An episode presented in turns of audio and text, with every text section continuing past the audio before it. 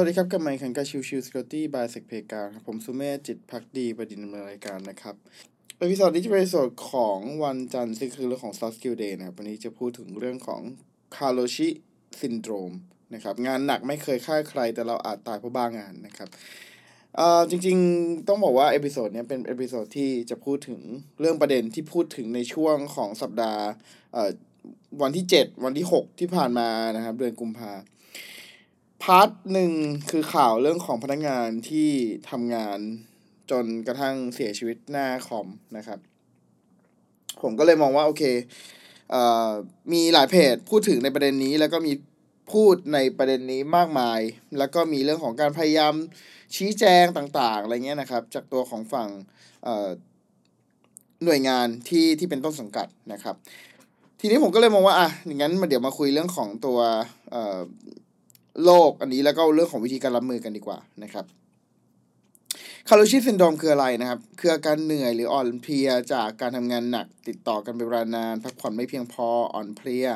เครียดสะสมจนทำให้เสียสุขภาพนะครับ และอาจเกิดอาการร้ายแรงที่นำไปสู่ชีวิต เช่น หัวใจวายเป็นต้นนะครับ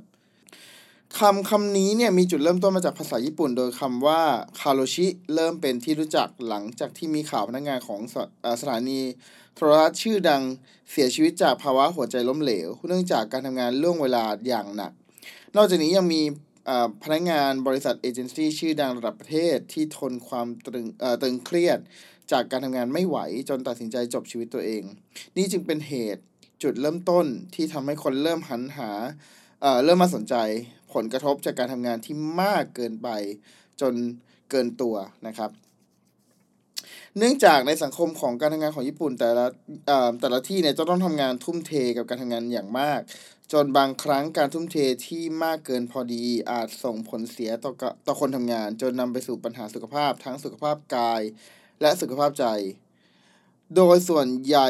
มักเกิดจากวัฒนธรรมในการทำงานของบริษัทในญี่ปุ่น มีความจริงจัง จนก่อให้เกิดความเครียดจากการทำงานรวมไปถึงชั่วโมงการทำงานที่มากเกินไป เช่น บังคับให้ต้องทำงานล่วงเวลามากกว่า 100 ชั่วโมง ถึง 150 ชั่วโมงต่อสัปดาห์ ติดต่อกันเป็นเวลาหลายสัปดาห์หรือหลายเดือน จนทำให้ร่างกายไม่ได้พักผ่อน ให้เพียงพอ การเร่งทำยอดการตั้ง KPI ที่สูงเกินกว่าจะสามารถเอื้อมถึง การกดดันจากผู้ที่มีอำนาจในที่ทำงาน จนเกิดความเครียดและอาการเหนื่อยล้าสะสม เรามาดูกันว่าเราอยู่ในคนที่เข้าข่ายที่จะเป็นคนที่เป็นโรคคาโรชิซินโดมหรือไม่นะครับหนึ่งคือคิด หมกมุ่นเรื่องงานแทบจะตลอดเวลา เหมือนสมองไม่ได้พักผ่อนบางครั้งอาจเก็บไปฝัน 2. ทำงานล่วงเวลาติดต่อกันเป็นเวลาเป็นเวลานานยาวนาน 3. ใช้เวลาในการทำงานเยอะมาก เริ่มงานเร็ว แล้วก็เลิกงานช้าติดต่อกันเป็นเวลานาน 4. ไม่สามารถลางานได้ไม่มีโอกาสลางาน หรือแทบไม่ได้ใช้เวลาเอ่อวันลาเลยทั้งลาป่วย ลาพักร้อนและลากิจ เคร่งเครียดจากการทำงานการทำงานภายใต้ความกดดันเกินไป เอ่อหกนะครับ จะเป็นแทบไม่เคยใช้วันลาหยุด ไม่ว่าจะลาป่วยหรือลาพักร้อนเลยเอ่อเจ็ดนอนไม่หลับนอนหลับไม่สนิท รู้สึกอ่อนเพลีย พักผ่อนไม่เพียงพอแปดแทบไม่มีเวลาพักผ่อนจำไม่ได้ว่าได้พักผ่อนจริง ๆ ครั้งสุดท้ายเมื่อไหร่เก้าไม่มีเวลาให้ตัวเองและคนที่เรารักนะครับ อันนี้เป็นเรื่องของตัว สิ่งที่เราบ่งชี้ถึงว่าจะเป็น Karoshi syndrome อยู่หรือเปล่านะครับ วิธีการป้องกัน Karoshi syndrome นะครับ ถ้าหากเราเกิดเป็นคนหนึ่งที่จำนวนชั่วโมงทำงานมากเกินไปเนี่ยทำงานล่วงเวลาเป็นระยะเวลายาวนานเกินไป หรือโหมทำงานอย่างมากเกินไปเพื่อเป้าหมายอะไรบางอย่างในชีวิต เราควรรู้จักการทำงานให้พอดี ไม่ตรากตรำทำงานหนักจนเกินไป แบ่งเวลาให้สำหรับทำ การพักผ่อนหย่อนใจอย่างแท้จริงบ้างทำกิจกรรมที่ชื่นชอบและมีความสุข เช่น ดูหนังฟังเพลงออนร้องเพลงปลูกต้นไม้ อ่านหนังสือออกไปพบปะกับเพื่อนฝูง หรือคนที่เรารัก พักผ่อนให้เพียงพอหากมีปัญหากับการนอนควรรีบปรึกษาแพทย์ทันที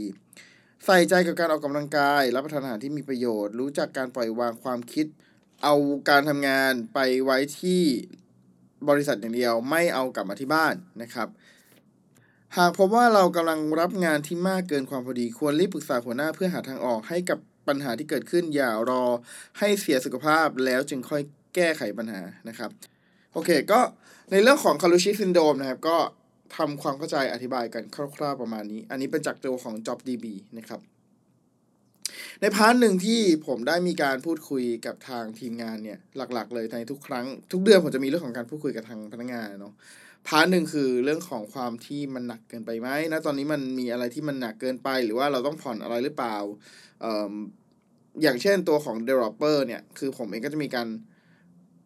ทำพัฒนามาถึงสปินหนึ่งที่อาจจะยาวนานหน่อย เช่นสามสัปดาห์สี่สัปดาห์ แล้วอาจจะพัก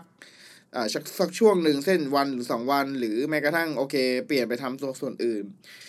เพื่อจะให้มันเมียนเปลี่ยนอารมณ์ แล้วก็งานที่รับในช่วงถัดไปอาจจะเบาลง เพื่อจะให้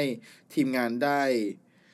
พักผ่อนเพิ่ม หรือว่ามีความตรึงเครียดน้อยลงนะครับ อันนี้เป็นฝั่งที่ผมพยายามทำกับเดฟแล้วก็มีการพูดคุยกันตลอดแหละเรื่องของ workload มันเป็นยังไงมีหนักแค่ไหนอะไรยังไงบ้างนะครับ ซึ่ง part นี้เนี่ยอย่าลืมว่าตัวของทุกคนมันไม่เหมือนกันเนาะคือเราจะให้ assign ให้กับคนคนนั้นอยู่เสมอ เพื่อที่จะบอกว่า เอ้ย เพราะว่าคนคนนั้นทำได้ มันก็ไม่ใช่ประเด็นนะครับสำหรับตัวผมเองอะ่ะ ผมมองว่า โอเค ใน part ไหนก็แล้วแต่อะที่เราอยากให้โฟกัสเขาควรจะทำในโฟกัสนั้นเป็นหลักก่อน ส่วนถ้าสมมุติว่าโอเค มันมีเวลาเหลือ แล้วเขาแล้วคนคนนั้นอยากทำ part part อื่นเพิ่มเติม อันนี้ค่อยว่าเป็นอีกเรื่องประเด็นหนึ่ง แต่ถ้าเรามองไปที่เรื่องของการทำงานโดยปกติแล้วอะ่ะ คือเราควรจะเคารพ ตัวของพนักงานว่าเวลาการทำงานของเขาคือช่วงเวลาที่เป็นการตามจ้างปกติคือเก้าถึงหกโมงเย็นเก้าโมงเช้าถึงหกโมงเย็นนะครับ หรือจริงๆแล้วแต่บริษัทนะ ถ้าเป็นสิบโมงถึงหกโมงเย็นหรืออะไรก็แล้วแต่ก็ว่าไปเอ่อจริง ๆ ฝั่งผมเองเนี่ย คือผมเองไม่ได้ไม่ได้ strict เรื่องเวลาเข้าออก แต่ว่าผม strict เรื่องของผลงาน strict เรื่องของตัวของ output ที่จะได้นะครับเอ่อดังนั้นมันจะมีเรื่องของความ ยืดหยุ่นในการดำเนินงานในการใช้งานในการเข้าทำงานต่างๆนะครับ อีก part หนึ่งเลยคือ เราต้องเคารพเวลาส่วนตัวของเขาดังนั้นอะโดยปกติเองถ้าไม่เหลือบ่ากว่าแรงจริงๆอะผมจะไม่ส่ง message หาพนักงานใด ๆ ก็แล้วแต่หลังหกโมงเย็นเลยนะครับ โอเค ยกเว้นอะถ้าเป็นเรื่องของตัว incident response team อะอันนี้เข้าใจได้ว่ามันบางครั้ง incident มันไม่ได้เกิดในช่วงของเอ่อ เก้าคูณเอ่อเก้าถึงหกโมงเย็นเนาะดังนั้นก็จะมีบาง part ที่เล็กๆ ว่าเขาอาจจะให้ take action หรือถ้าสมมติว่าโอเคผมสะดวกผมก็ทำเองนะครับ เพราะอย่างที่ผมบอกถ้าไม่ได้ผมจะไม่แตะเวลาของพนักงานเลยนะครับ แต่นั้นอย่างไรก็แล้วแต่นะครับ ใน part ใด part หนึ่งคือ มันก็ขึ้นอยู่กับองค์กรครับ ว่าแต่ละองค์กรจะมีการ approach การดำเนินงานอย่างไรนะครับ ฝั่งผมเองมีการทำงานอย่างที่บอกไปนะครับ แต่อย่างไรก็แล้วแต่ครับก็ อยากให้มองว่าพนักงานก็คือคนคนหนึ่งที่จำเป็นจะต้องมีการใช้ชีวิตส่วนตัวนะครับ มีการพักผ่อนที่เขาจำเป็นต้องหาจำเป็นต้องทำไม่งั้นคือชีวิตเรามีแต่การทำงานอย่างเดียว แล้วมันไม่มีการพักผ่อนอะไรเลยเนี่ย ผมมองว่าสุดท้ายมันก็ไม่ต่างกับหุ่นยนต์นะครับ โดยส่วนตัวผมจึงพยายามไม่แตะในเรื่องของเวลาพักผ่อนให้มากที่สุดเป็นไปได้นั่นเองนะครับ โอเค ก็ประมาณนี้นะครับในเรื่องของ คาร์โลชิซินโดมแล้วก็หวังเป็นอย่างยิ่งว่าจะเป็นประโยชน์ของใครก็แล้วแต่ที่ทำงานในการบ้างงานหนักๆ หรือว่าการทำงานที่ยาวนานเยอะๆเนี่ยย้อนกลับมาคิดกับตัวเองบ้างครับว่า เอ้ย จริง ๆ แล้วมันควรจะเป็นแบบนี้จริงไหม เราควรจะมีการพูดคุยกับหัวหน้าไหม หรือว่าถ้ามันหนักเกินไป เราขอ request คนมาช่วยเพิ่มเติมได้ไหม หรือถ้าไม่ได้จริง ๆ อาจจะต้องออกไหม เพราะว่ามองว่ามันเป็น part ที่ ถ้าในเมื่อมันไม่ มันไม่ fit in กันอะผมว่าก็การออกไปที่อื่นเพื่อให้ชีวิตได้เป็นสิ่งที่เรียกว่าชีวิตจริงๆเนี่ยมันมีค่ามากกว่าการที่คอยออทำลายสุขภาพตัวเองไปอย่างนั้นไปเรื่อยๆนะครับ ก็ฝากไว้เท่านี้ครับ ขอบคุณทุกท่านที่เข้ามาติดตามแล้วพบกันใหม่สำหรับวันนี้ลากันไปก่อนสวัสดีครับ